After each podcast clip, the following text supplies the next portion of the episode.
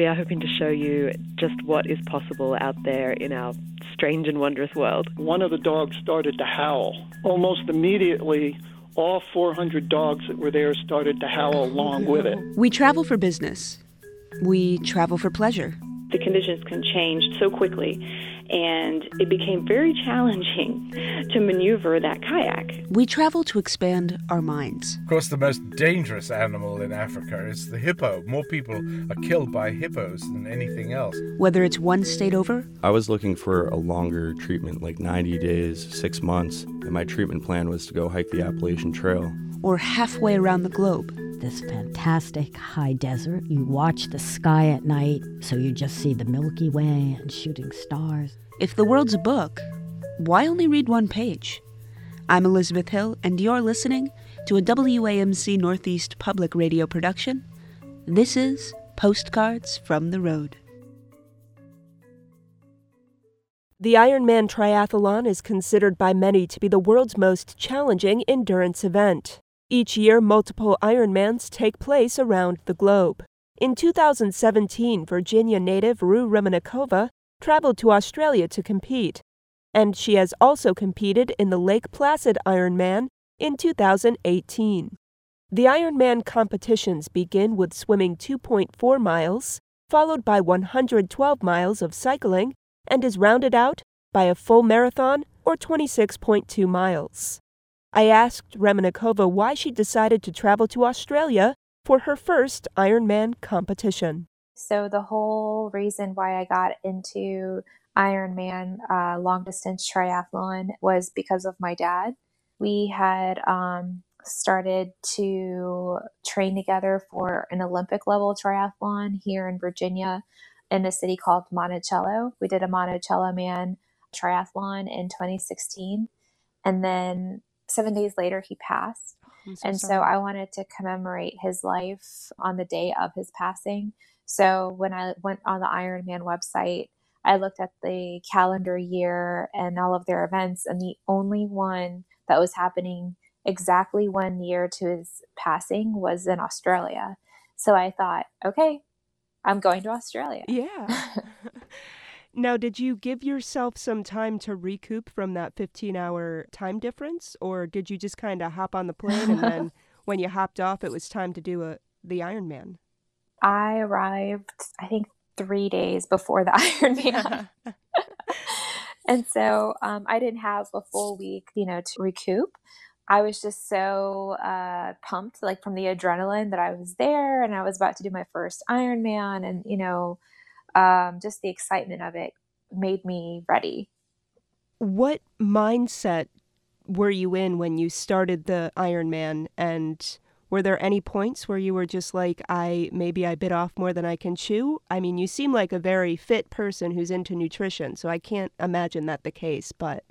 You know, I was so hungry to do this Ironman because of memory of my father. Yeah. And so I think that is what really gave me that push now, any kind of long distance uh, sport requires grit. You know, yeah. you're out there by yourself. Um, Australia was such a beautiful course, but there aren't people like spread out cheering for you. And actually, there's one long stretch of cycling where you're on the on the bike alone for a good two hours solid. Yeah. So, um, you go into a very dark place. Yeah. And I think that's also such a beautiful part of it because out of dark places, you learn how to pick yourself up and keep moving. And I know that's like the hard truth of it, but it's made me a very um, successful athlete because it's applicable to any point in life in general. It's funny that you say that because I actually I just talked to a British doctor, Stephen Fabes, who cycled the globe. He did 53,000 miles from Britain down across six continents and back up to Europe. And he was saying the same exact thing. It's um, about survival. Yeah. When you're out there, you're out there by yourself, and there is literally no one cheering for you there's no one there to help pick you up when you're um, in your thoughts And you do have a lot of time to reflect on your life and reflect on decisions you made. And also, you're physically fatigued. Yeah. um, and so, it's such a great lesson, the sport, about a lot of things in life and finding peace and positivity to keep going, which is, um, I feel like, very much part of life. Now, what was the route for Ironman? Did you start in New South Wales? I was in Port Macquarie. Okay. Um, so I believe that is in New South Wales. And there is only one Ironman Australia. I know that sometimes there's different regions Ironman can do in countries, but I think there is only one in Australia. So, my next question is How did Australia compare to Lake Placid? Two separate places, two separate terrains, um, two separate communities, and each one is, was amazing.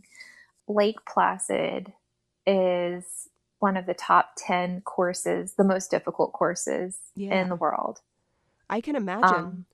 Um, and that day was such an, an epic uh, adventure and course. yeah. I was um, catching up with some athletes afterwards too, some some that have been returning athletes, and I wanted to know what was that year like compared to other years. And apparently, that one was the most excruciating one because of the weather. What was it And like? before I before I start into this, Yeah. um, Australia was the Ironman that I had prepared for the entire year. So I was um, very dedicated to training for it, two to three hours on weekdays every day after work, and then eight hours on Saturday and Sundays. Um, so I literally had no other life. You know, this is the way of life that I decided for the first year. But I was, it was also very um, successful in my results for Ironman Australia. Now, for the second year, when I did Ironman Lake Placid, I did not put in the amount of work that I did, like I did for Australia, um, only because I had launched my business, which is Pulp on Lakeside Coffee Shop and Food Truck. So I literally just showed up for Lake Placid. anyway, going back to the day, first of all, Lake Placid is a very highly populated race. Okay. Um, there were over 5,000 athletes oh, that wow. showed up. Um, and it was really neat to see the like the, the view of the bikes from from a hill. I'm just visualizing it right now how I saw so many handlebars and beautiful TT bikes just on the rack ready to go for the next day. Yeah. It was a very beautiful sunset view. But That's awesome. For the swimming portion, I knew that it was supposed to storm and um, the sky was gray. And for the most part, the swim part was pretty usual. I mean, I'm pretty used to the jabbing and everyone kind of like pushing each other in the water. It's just what it is for Right. Ironman. Getting to the bike portion is where it all like my adventure truly started. When I had um, gotten into the bike part, uh, the first course of it was climbing up a mountain. The weather had turned into cloudy to charcoal gray. And um, when I had hiked up to the top, it was something that you only see in movies like a huge lightning uh, strike down, Right. and it just started hailing. No way. Yeah, at the top of the mountain. And this is where the um, Keene Descent was beginning. So, the Keene Descent is where um, there is a six mile uh, trail ride all the way down the mountain. Yeah. So, um, it's also a, like a very, it's a very exhilarating part of this Ironman because the speeds were 50 to 60 miles an hour going down, just braking. I mean, the slope was tremendously steep.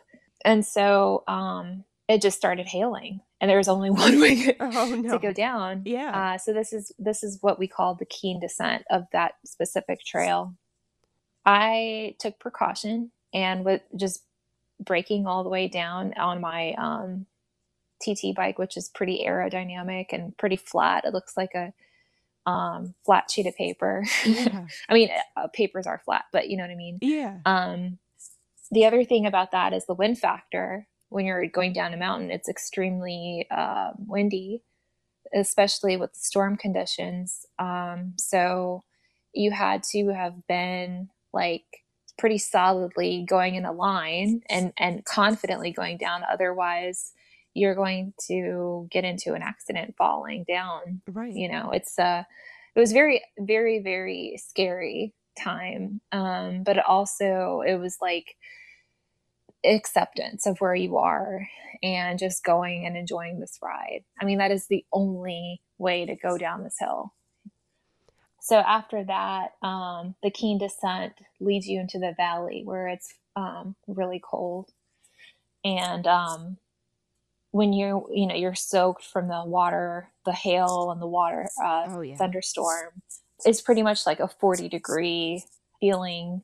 You know, you're soaked. Yeah. So there were several cases of people that were hospitalized that year because of hypothermia, because it was just tremendously cold. After that, the sun had come out, and so you know I was cycling two x t- twice as fast uh, to stay warm, and then um, the rest of the trail was really neat. Like it was beautiful. It did loop around twice, so we got to see everything twice, climbing up the mountain again and going down the Keene Descent again. Yeah. but it wasn't raining, so that was nice. And then the marathon portion, overall, um, there were no major hills. I mean, not, not like like mountain levels, Right. but um, there were some hills. Um, there were a lot of supporters that were spread out to cheer each other on, and um, the athletes on the course were were uh, cheering each other on, and that was such a beautiful thing to see. I think that is the true, the best dynamic of Ironman is when other athletes support each other. Yeah. So, um, yeah, I had finished that uh, Ironman a little bit. I think it was 15 hours. Um, I forgot how many minutes, but definitely over 15 hours. I had, I, I had finished it um, just before the 16 hour mark. I think the 16 hour is the deadline, but um, it was definitely the most epic day ever. and um, I, think I had fallen asleep with my Normatec boots on. Um, I don't know if you're familiar with Normatec, but they have these um, like compression boots that Yeah. you put on, and I just fell asleep um, with those things on. But for Australia, the next day I was just walking around like everything was great. I went surfing, you know, like it was a whole different um, ball game. So you mentioned you did Lake Placid in 15 hours, X minutes. How did you do in Australia? Just over 12 hours for Australia. Nice. Are you interested after COVID to go back and keep doing Ironmans? Yeah, actually, I was um, talking with one of my friends about doing Panama City in Florida. Oh, nice. Um, I think that one is probably the easiest course in the country considering the flatness of the course. right. I think first I need to definitely um, train on swimming because it's it's an ocean water swim, which I've never done before, and learning how to efficiently swim with a group of swimmers is going to be key to avoiding um, marine animals. Yeah. but um, I have thought about doing Panama City. Um, I don't know if it's something I have to particularly like train like I did for Australia for, Right. um, but I think it's definitely a lot less stressful. Speaking of wildlife, I always see pictures coming out of Australia of just the craziest things. I once saw a picture of a tarantula hawk wasp, like that eats spiders, and it had like a Oh. huntsman in its mouth. Um, that's the most terrifying for me. Did you come across any of that crazy wildlife while you were in Australia, or was it mainly just animals afar on the prairie? Well, it's it's a great question, and it's a very interesting thing that you asked because I did want to um, go and experience some wildlife before the Ironman, but within those seventy two hours of landing in Australia. So I had decided to go to this wildlife pres- reserve. Um, the day before, and I wanted to conquer my fear of snakes. And they had a um, snake handling um, portion of the this reserve, which was really neat. Yeah. I was privileged to experience this python. Um, it, now it was um, trained, like it was tame by the faculty, and um, they put the python on me, um, like around my neck, and it helped. Like it basically taught me that if I stress, the snake feels it, and the snake will tense itself around me. And if I relax, the snake relaxes. Yeah. So it's about being aware of how you're feeling and I felt that uh, lesson all throughout my training and with Ironman and then, and then into life, you know. Yeah. Got to hold an, a koala bear, Oh. which was the cutest thing in the world. Um, I saw so many kangaroos um, just hanging out um, on the, you know, on the side of the road. Yeah. I think that's pretty much the scope of the closest wildlife I got to experience in Australia. And finally, my last question is what singular piece of advice do you have to people who maybe want to take on Ironman? Because it can come across as pretty overwhelming. I think for the first one, it can feel very overwhelming because of the volume involved. But I would say, number one, don't let that scare you. There's a lot of different communities, uh, like like triathlon communities that you can become a part of. Um, I was really grateful to have my own community here. Don't let the training overwhelm you with like, okay, I have to get 2.4 miles of swimming down. I have to get 112 miles of cycling down. I have to get 26.2 miles of running down. That's like the worst way of thinking of it. You know, there is a there is a um, stage that you can get to um, that's not exact. You know, you like you don't have to max out on all of those miles as long as you can get to a certain degree of uh, comfort and no um, autopilot you know after you hit a certain distance that's Yeah. all that matters. Nutrition is very important. I learned that water is not something that will just hold me over. Um, you have to have electrolytes you have to have sufficient caloric substance. Um, all of that is mathematical and um, there are plenty of resources out there that can help you calculate what you need for your body um, and depending on the um, distance that you're doing it's it's very important. Nutrition is your fuel. And then as far as support goes there's so many support groups. I think that um, your tribe is necessary uh, to helping in your success. Obviously it's a solo sport and it's um, you do have to have your own personal mental strength and stability um, but it's also amazing to have you know your triathlon family as support right Yeah. We've been speaking to Rue Remenikova, who competed in two Ironman triathlons in Australia and Lake Placid. Remenikova is an entrepreneur living in Virginia. She is currently working to create a platform that highlights energy shifting and sustainable mindset to achieve your goals. You can learn more via her Instagram at Be Your Own Force. Postcards from the Road is a production of WAMC Northeast Public Radio. I'm your host and producer, Elizabeth Hill. Our theme music is Cherry Blossom Wonders by Kevin MacLeod. As always, if you like what you hear, subscribe on your audio app of choice. Visit WAMCpodcasts.org for more information. If you would like to share your travel story with postcards, email us at postcards at wamc.org.